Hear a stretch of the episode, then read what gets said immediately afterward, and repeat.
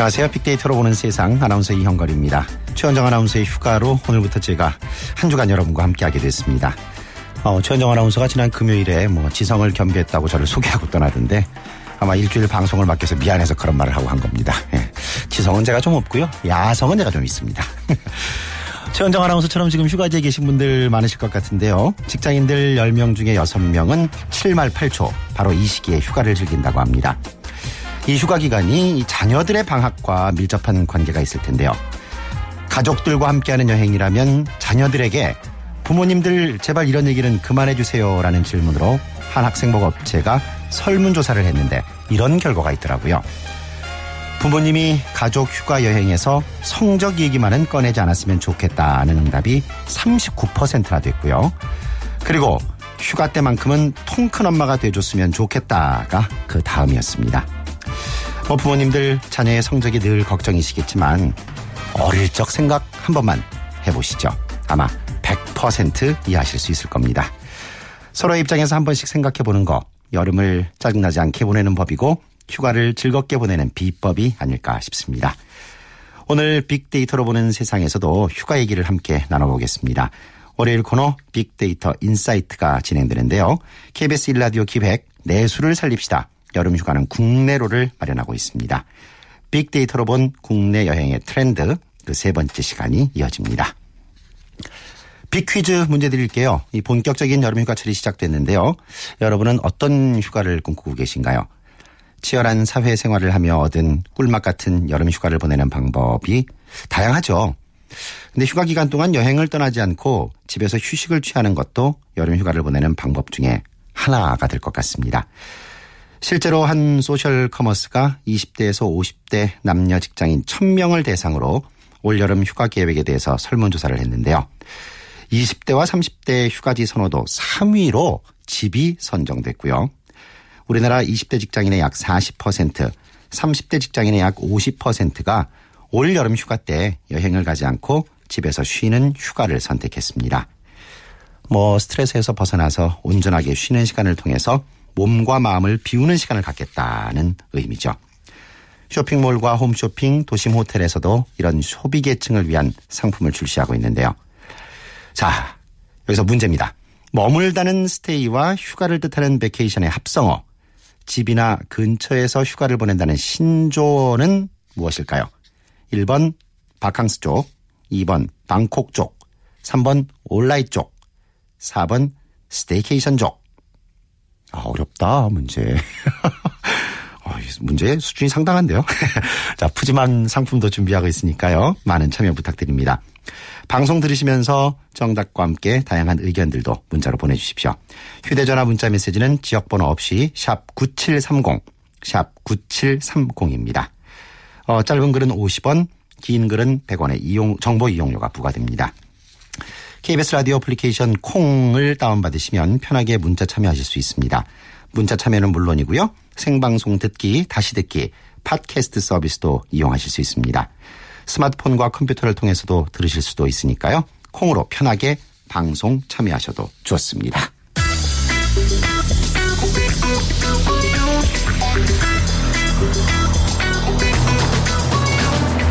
화제의 인물을 빅데이터로 만나봅니다. hot issue big people 위키프레스 정영진 편집장이 분석해드립니다. hot issue big people 위키프레스의 정영진 편집장 모셨습니다. 안녕하세요. 네, 안녕하세요. 정영진입니다. 네, 먼저 SNS에서 어떤 이슈와 어떤 인물이 화제가 되고 있나요? 네, 이 포털 사이트에서 가장 관심 끄는 키워드 또 관련 언급이 많았던 키워드들을 좀 뽑아 보니까요. 네. 아, 김태호 불출마 선언이란 키워드 있습니다. 아, 새누리당 김태호 최고위원이 내년 총선에 출마하지 않겠다 이렇게 선언을 하면서 화제가 좀 되고 있고요. 네. 그러다 보니까 뭐 그럼 차기 대권 혹은 뭐 차차기 대권을 노리는 것 아니냐 이제 이런 얘기들도 함께 좀 언급되고 있는 것 같습니다. 네. 또 박인비 그랜드슬램이라는 키워드 아, 잠시 후에 다시 뭐 말씀드리겠습니다만 하여튼 대단한 기록을 우리 박인비 선수가 세웠다 이렇게 볼 수가 있겠고요. 이 상하 화성 모자 이런 키워드 있는데요. 어, 덕소 자연사 박물관에서 이 상하 화석을 어, 이 훼손한 이 모자가 지금 어, 도망을 갔다 그래요. 그러니까 네. 원래 이제 뭐, 뭐 책임을 지던가 아니면 뭔가 해결을 좀 했었어야 되는데 그냥 어, 그렇게 화석이 좀 깨지는 걸 보고 좀 무서워서 어, 아. 도망간 모양인데 이 자연사 박물관 측에서는 아직은 경찰 신고를 하지 않겠다. 아, 일단은 좀 다시 한번 찾아오라 이제 이렇게 얘기를 하고 있거든요. 어, CCTV 같은 영상 증거도 있으니까요. 빨리 좀 합의를 좀 하시는 편이 좋을 것 같습니다. 그러네요. 네. 그리고 어, 박원순 중국 이런 키워드도 있는데 지금 박원순 서울시장이요. 이 서울 방문 홍보를 위해서 중국 광저우 이 젊음의 거리에 가서 미스 A 이 걸그룹이죠. 이 걸그룹 미스 A 멤버들과 함께 플래시몹을 해서 그게 또 네. 화제가 되고 있습니다. 103세 마트 직원 어 정말 뭐 100세 시대가 성큼 다가온 것 같은데 이 가능한 거예요? 그러니까 이 미국 캔사스주의 예. 어, 한 대형 마트에서요 어, 무려 103세나 되는 이 할아버지 직원이 아직도 이 노익장을 좀 과시하고 있다고 합니다. 대단하신 분이네요. 네, 우리나라도 좀 이런 일들이 네. 좀 자주 있었으면 좋겠고요.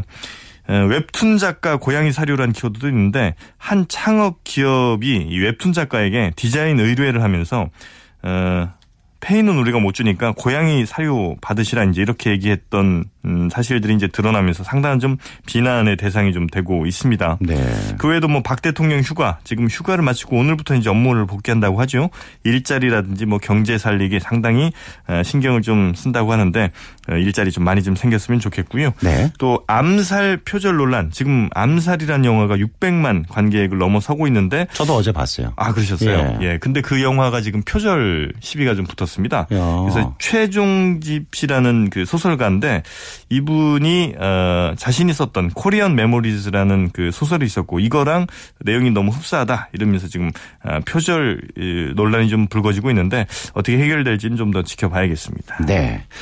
어제 그제 뉴스 제일 첫머리를 장식했던 게 롯데그룹 총수 일가의 경영권 다툼. 네. 오늘 신동빈 회장이 둘째잖아요. 네. 귀국해서 입장을 밝힐 예정이죠. 그렇습니다. 오늘 오후 2시경에 아마 이 김포공항 통해서 들어올 것으로 이렇게 알려지고 있고요. 과연 들어와서 어떤 얘기를 하겠느냐. 지금 뭐 근 한 일주일 가까이 뉴스 일면을 계속 지금 장식을 하고 있는데 네. 역시 뭐 신동주 전 부회장 이 형이죠. 그리고 이제 신동빈 회장 지금 동생인데 이 두 사람이 뭐 지, 어, 지분 율 같은 것도 거의 지금 비슷한 상황에서 에, 신격고 총괄 회장이 이제 에, 동영상까지 지금 공개가 됐는데 그 동영상 내용을 보면 뭐 차남 신동빈 회장에게 어떤 권한도 준 적이 없고 지지하지도 않는다 이렇게- 좀 밝힌 내용들이 있어서 이 부분에 대한 아마 해명이라든지 혹은 네. 뭐 아버지 건강과 관련된 입장을 좀 밝히지 않겠느냐 이런 얘기들이 좀 나오고 있고요.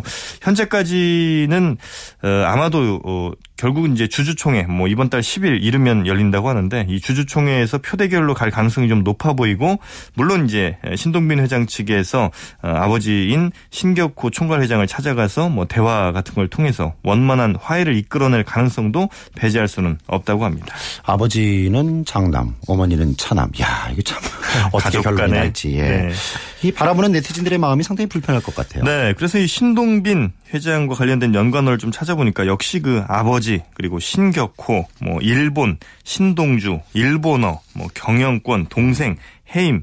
뭐 한국 형제 이런 얘기들이 많이 나오고 있는데 역시 그 가족 경영을 하다 보니까 이런 가족 관련된 키워드들 가족의 이름들 가장 많이 등장을 했고요.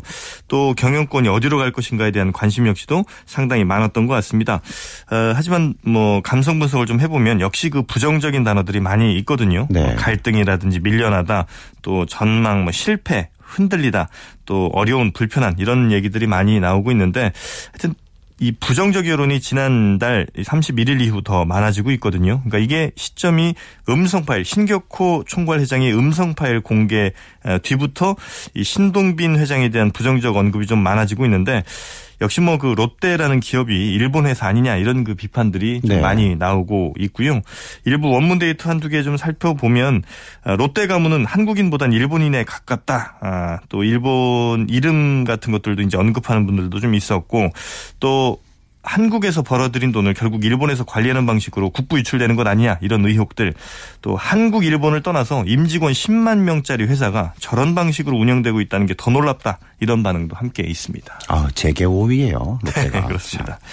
자, 박인비 선수 얘기 좀 해주세요. 그럴까요? 예. 네. 박인비 선수 커리어 그랜드슬램 달성했다고 하죠. 아. 아시아인으로는 박인비 선수가 처음인데 이게 이제 생애 4개의 메이저 대회 타이틀을 거머쥐는 뭐 대단한 업적이라고 하고요. 뭐 카리 웹이라든지 아니카 소렌스탐, 줄리 잉스터 등 아주 쟁쟁한 선수들이 했었던 그러니까 지금까지 6명 정도밖에 이루지 못한 기록이라고 합니다. 우리 선수들 대단한 활약이 있었는데 이 박인빈 선수 외에도 유소연 선수 또 리디아고 선수가 공동 3위에 올라서 아, 이번 대회 한국 선수들의 뭐 동무대가 됐다 이렇게도 볼 수 있겠습니다. 근데 이 야구나 축구 같은 뭐 스포츠의 빅데이터 기술이 접목돼서 좋은 네. 결과를 내고 있는데 골프 역시 그 선수들의 상태를 데이터 타화해서 그렇습니다. 예. 그러니까 특히 이제 이 골프 같은 경우는 심리적 상태가 굉장히 중요한 스포츠 중에 하나잖아요. 그래서 이 스포츠 선수들에게 이 센서를 붙여서 선수의 집중력, 긴장감 같은 걸 측정을 해서 이걸 훈련에 활용할 수가 있다는 거고요. 네. 또 이제 한 나흘 정도 경기를 하다 보면 특정 부위의 부하가 가중될 수가 있거든요. 음. 이게 자칫 부상으로도 연결될 수 있는데 이 센서를 통해서 이런 것도 예방을 할 수가 있다는 거죠. 네. 특히 이제 우리 미래창조과학부도 이런 그 인공지능 이용한 스포츠 훈련 기술을 국내 기업에 이전해서 상용화한다 이렇게 밝히기도 했는데 뭐 동작 인식 기술이라든지 machine learning 기술을 통해서 이제는 하여튼 골프 코치가 아닌 데이터가 아, 코치가 되는 이런 시대가 열리고 있는 것 같습니다. 그거 잘 개발되면 저도 좀 알려주세요. 알겠습니다. 자, 지금까지 hot issue big people 위키프레스의 정영진 편집장과 함께했습니다. 고맙습니다. 감사합니다. 자, big 퀴즈 문제 다시 한번 드립니다. 그 요즘은 휴가 기간에 멀리 가지 않고 집에서 휴식을 취하는 걸 선택하는 분들이 많이 늘었다고 합니다. 뭐 집에 있는 거죠. 푹 쉬는 거고 정말 몸과 마음을 비우는 시간을 갖겠다는 의미인데 이런 소비 계층을 위한 상품도 많이 출시가 되고 있고요. 자, 문제입니다. 머물다는 stay와 휴가를 뜻하는 vacation의 합성어. 집이나 근처에서 휴가를 보내는 새로운 소비 계층을 뭐라고 할까요? 1번 바캉스족, 2번 방콕족, 3번 all night족, 4번 staycation족. 정답 아시는 분들은 저희 빅데이터로 보는 세상에 지금 바로 문자를 보내주십시오. 휴대전화 문자 메시지는 지역번호 없이 샵 9730, 샵 9730입니다. 짧은 글은 50원, 긴 글은 100원의 정보 이용료가 부과됩니다.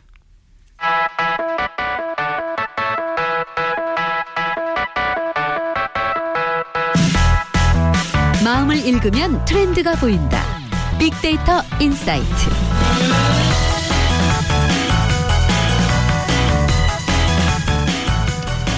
타파크로스의 김용학 대표, 오늘은 방송인 최욱 씨 또 함께하겠습니다. 안녕하세요. 안녕하세요. 네, 반갑습니다.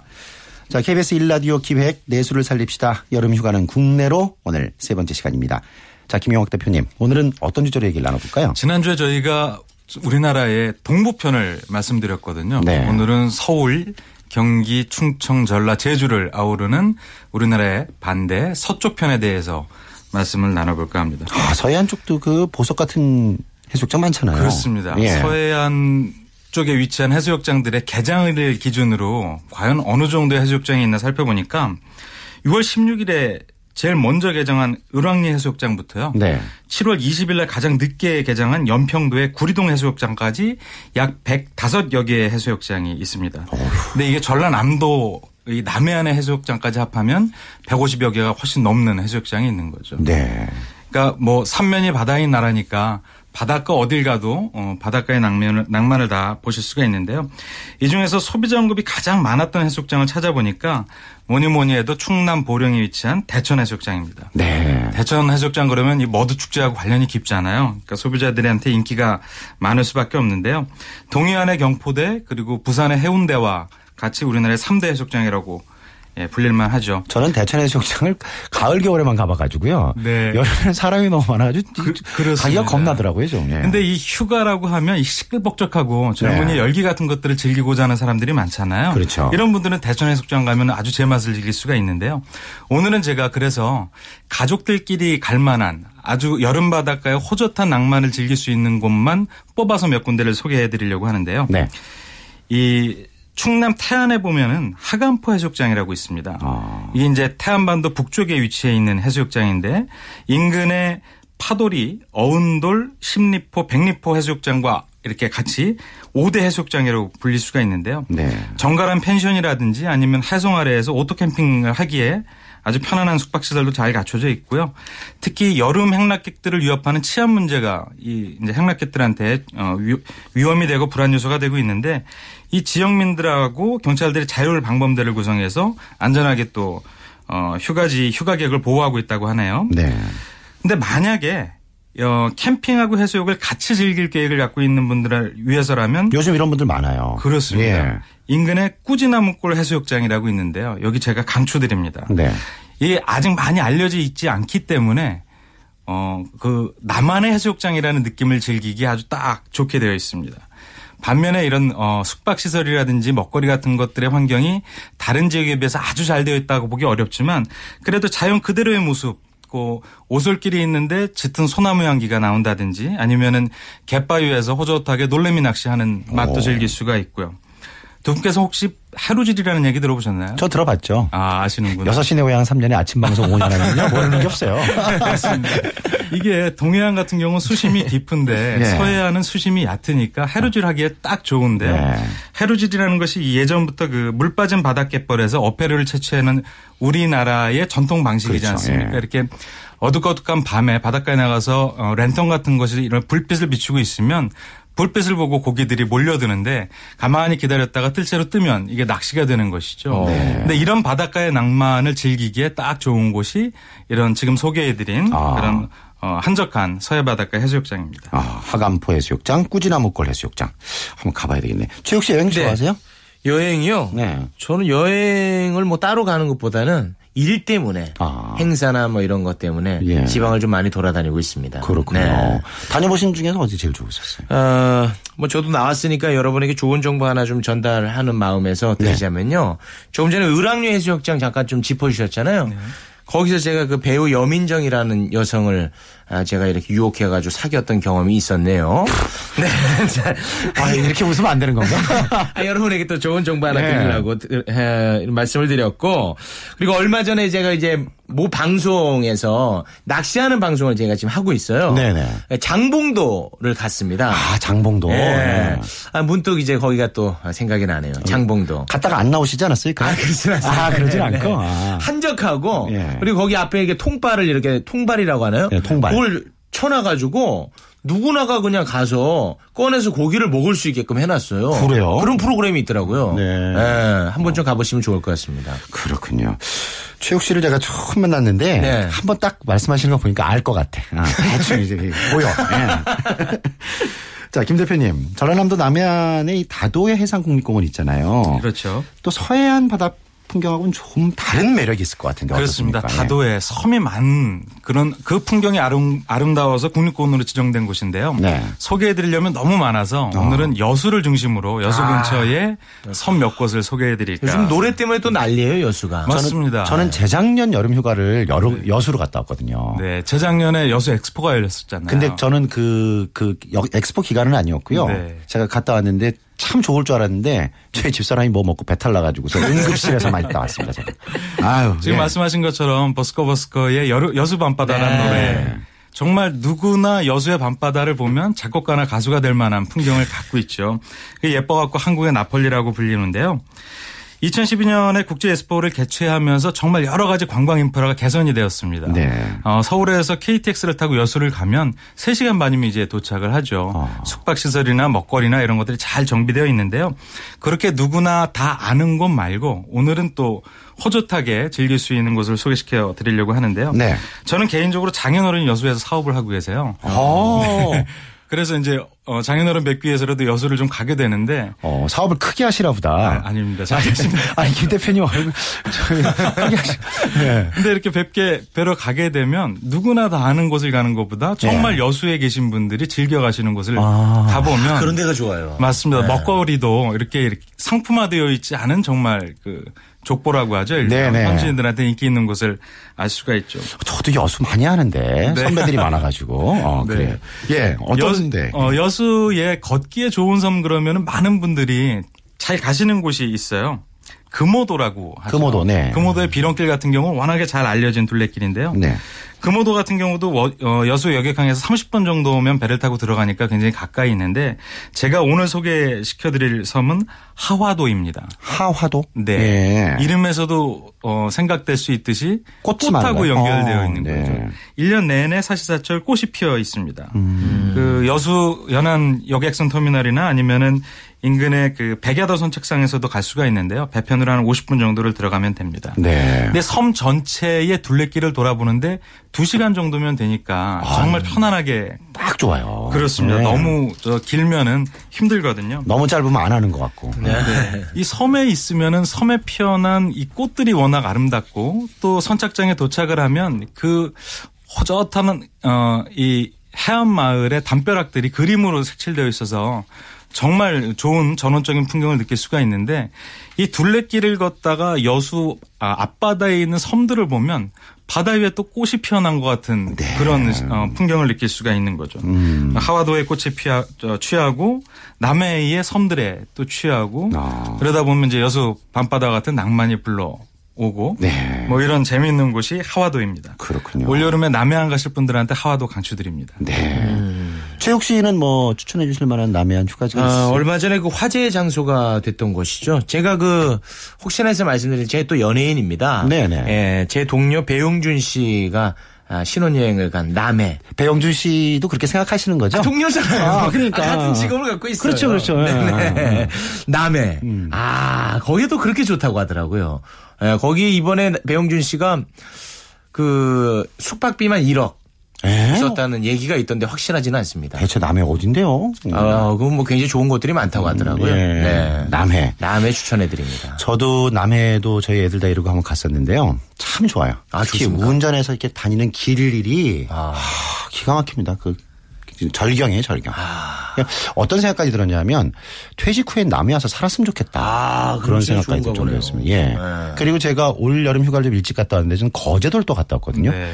거제도도 남해안 쪽 좋더라고요. 그러니까 예전에 말씀하신 것처럼 남해안이 길이 잘 정비되기 전에는 어, 예쁜 풍경이긴 하지만 굉장히 오래 걸렸어요. 네. 동쪽에서부터 서쪽까지 가기가. 그렇죠. 근데 이제는 섬과 섬을 잇는 대교들 같은 것들이 막 생기고 그러다 보니까 굉장히 빠르고 신속하게 움직일 수 있고 그 긴 다리 위를 건너는 곳에서 바다 풍경도 굉장히 멋지거든요. 네. 그 남해 이국적인 이제 모습을 풍기는 데가 많이 있더라고요. 그렇습니다. 네.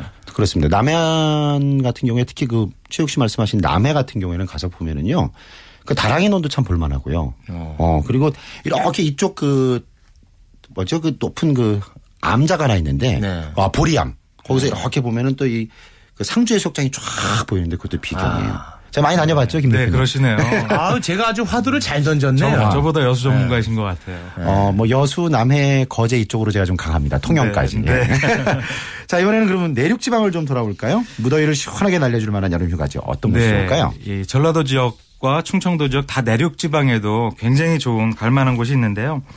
혹시 두 분께서는 뭐 일하거나 운동하다거나 이럴 때 굉장히 힘든 때가 많잖아요. 네. 그때 어떤 표현들을 주로 쓰세요? 저는 그냥 죽겠다 이러죠. 네. 아, 이거 때려쳐? 뭐 이런. 우리 흔히 힘들 때 무진장 힘들다 이렇게 아, 맞아요. 무진장. 예. 네. 이. 무진장이라는 얘기의 어원을 살펴보면 사실 이게 이제 불교 용어긴 하거든요. 네. 사전적으로 한자 풀이를 해보면 어, 다함이 없는 창고, 즉 아무리 써도 써도 없어지지 않을 만큼의 재물이나 보화가 아, 담, 담겨져 있는 창고 같은 것들을 무진장이라고 하는데 네. 이게 전라북도의 무주, 진안, 장수 세 개 군을 묶어서 아. 무진장이라고 하기도 합니다. 그렇죠. 그 지역 가보니까 무주진한 장수를 무진장이라고 예. 부르더라. 그럼 왜 이게 이제 무진장이라고 하냐 하면 네.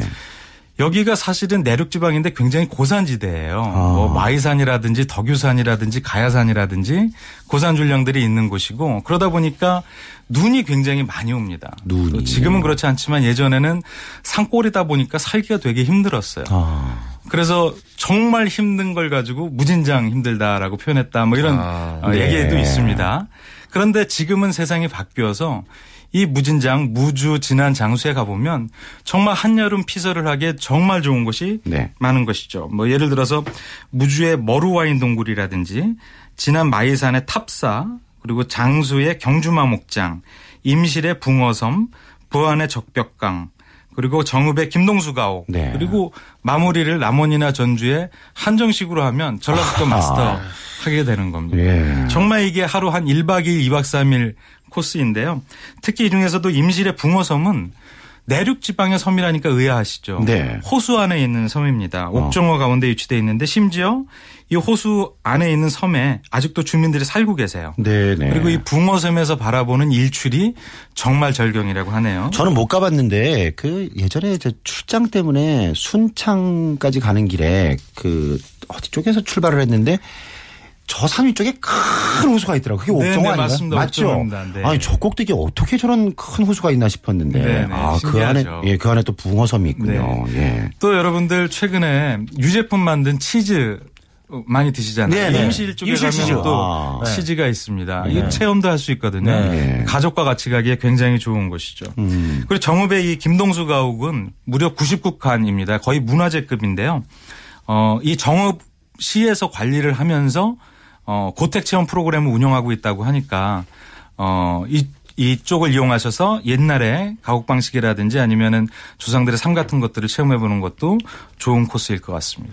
최욱 씨 저는 예전에 이쪽 무주진한 장수 쪽에 행사는 아니고 방송 때문에 이제 갔었는데 네. 거기에 또 그 연세 높으신 분들이 건강하게 사시는 분들이 많으세요. 네, 장수마. 예, 장수 그 네. 축제 때문에 제가 한번 갔었는데 아. 101세 할머니가 눈이 얼마나 또롱또롱하신지 저는 레이저 나오는 줄 알았더라고요. 왜 이렇게 건강하시냐고 물어봤더니 공기 좋고 아. 예, 그렇다고. 좋은 곳이네요. 잠깐이라도 가가지고서 이렇게 좀 그 전기를 받아왔으면 좋겠어요. 네. 예. 아 진짜 많이 돌아다니시네요 보니까. 저요. 네. 어 제가 뭐 일라디오에서 이렇게 뭐 국내로 휴가 가자 기획하고 있잖아요. 저는 몸소 지금까지 아. 단한 번도 여름 휴가를 해외로 가본 적이 없어요. 전국 방방 곳곳. 예, 뭐 경제적인 이유도 좀 있었지만 그건 차치하고 여하튼 저는 국내를 사랑하는 사람입니다. 아. 정말. 예. 자, 김 대표님 끝으로 제주도와 뭐 그 밖에 휴가들 좀 소개를 해 주시고 이번 여름 휴가를 알차게 보낼 수 있는 꿀팁이 있다면 좀 정리해 주시죠. 제주도 그러면 사실 어딜 가든지 간에 다 관광지입니다. 네. 많이들 아셨겠습니다만. 그래서 특정한 곳을 소개시켜드리기가 굉장히 어려운데 만약에 제주도에 휴가를 가셨는데 비가 온다 그러면 꼭 가셔야 될 곳을 제가 소개시켜드리고 싶습니다. 네. 개인적으로 저는 비자림이라는 곳이 그 비자나무가 우거져 있는 아, 비자림. 어, 이 네. 숲이죠. 근데 여기가 비 오고 난 다음에 죄송합니다. 물 안개가 정말 최고입니다. 그래서 네. 비 오는 날은 비자림을 꼭 가시고요. 또 강정마을에는 넷끼리소라고 하는 이렇게 물 웅덩이가 있습니다. 예. 비가 오지 않았을 때는 이 소가 차지 않지만 비가 오고 난 다음에는 이 소가 차고 어. 또 어, 엉뚱폭포라고 있습니다. 여기도 평소에 비가 오지 않으면 그냥 이 네네. 돌 절벽인데 어. 비가 오고 나면은 굉장히 시원한 폭포가 되죠. 음. 그래서 비가 오시, 왔을 때는 이 세 곳을 방문하셔서 비 오는 날에 어, 제주도를 즐기셨으면 좋겠고요. 아까도 처음에 말씀드렸던 것처럼 여기저기 다니시는 휴가가 번잡하시다면 집에 계시는 것도 굉장히 좋은 방법인데 네. 다 있고, 그러니까 요즘 유행하는 얘기죠. 격렬하게 아무것도 안 하고 싶다라는 아, 취지에 네. 걸맞게 어, 자기의 어, 피곤함을 비워내는 음. 어, 그런 휴가도 추천드리고 싶은 휴가이고요. 또 비오다 보면 채우고 싶은 욕구가 있으니까 네. 어, 관심 있는 서적 같은 거 독서를 하시면서 휴가를 지내시는 것도 좋을 것 같습니다. 저는 사실 그 집에 있고 싶어요. 쉬고 싶은데 집에 있으면 애들 때문에 노동이 또 시작돼요. 그렇죠. 예, 그래서 떠날 수밖에 없어요. 저는. 아 휴가 집에서 잘 보내면 참 좋죠. 예. 최욱 씨, 네. 휴가 재밌게 보내는 법. 휴가 가는 분들한테 좀. 뭔가 그 어디로 떠나면 뭔가 특별한 걸 해야 된다는 부담감이 있어요. 네. 그러다 보면 잘 쉬지도 못하고 오는데 그냥 편안한 마음으로 갔다 오면 좋지 않을까 싶습니다. 네. 네. 휴가에서 가장 중요하게 생각하는 게 뭐예요, 최욱 씨? 함께 가는 여성. 아, 네. 역시, 예, 그렇죠. 핵심입니다. 그렇죠. 어, 아무리 아름다운 여행지에. 아, 아니죠. 의미도 없습니다 그런 거. 근데 같이 네. 가는 사람이 그만큼 중요하다는 거. 맞습니다. 가족과 함께 간다면 가족을 위해서 또 시간을 보낸다는 마음가짐으로. 가족이 될 여성과 함께 가겠습니다. 아, 끝까지네. 이분 깔때기시네. 제가 보니까. 예. 자, 지금까지 KBS 일라디오 기획 내수를 살립시다. 여름 휴가는 국내로를 타파크로스 김용학 대표 그리고 방송인 최욱 씨와 함께 했습니다. 고맙습니다. 고맙습니다. 자, 정답자를 발표해 드리겠습니다. big 퀴즈. 머물다는 stay와 휴가를 뜻하는 vacation의 합성어. 집이나 근처에서 휴가를 보내는 새로운 소비 계층을 뭐라고 할까요? 정답은 4번 staycation족입니다. 오늘 5만 원 상당의 백화점 상품권은 문자 번호 7679 쓰시는 분께 돌아갑니다. 축하드립니다. 자, 빅데이터로 보는 세상 오늘 방송은 여기서 마치겠습니다. 저는 내일 오전 11시 10분에 다시 찾아뵙겠습니다. 지금까지 아나운서 이영걸이었습니다. 고맙습니다.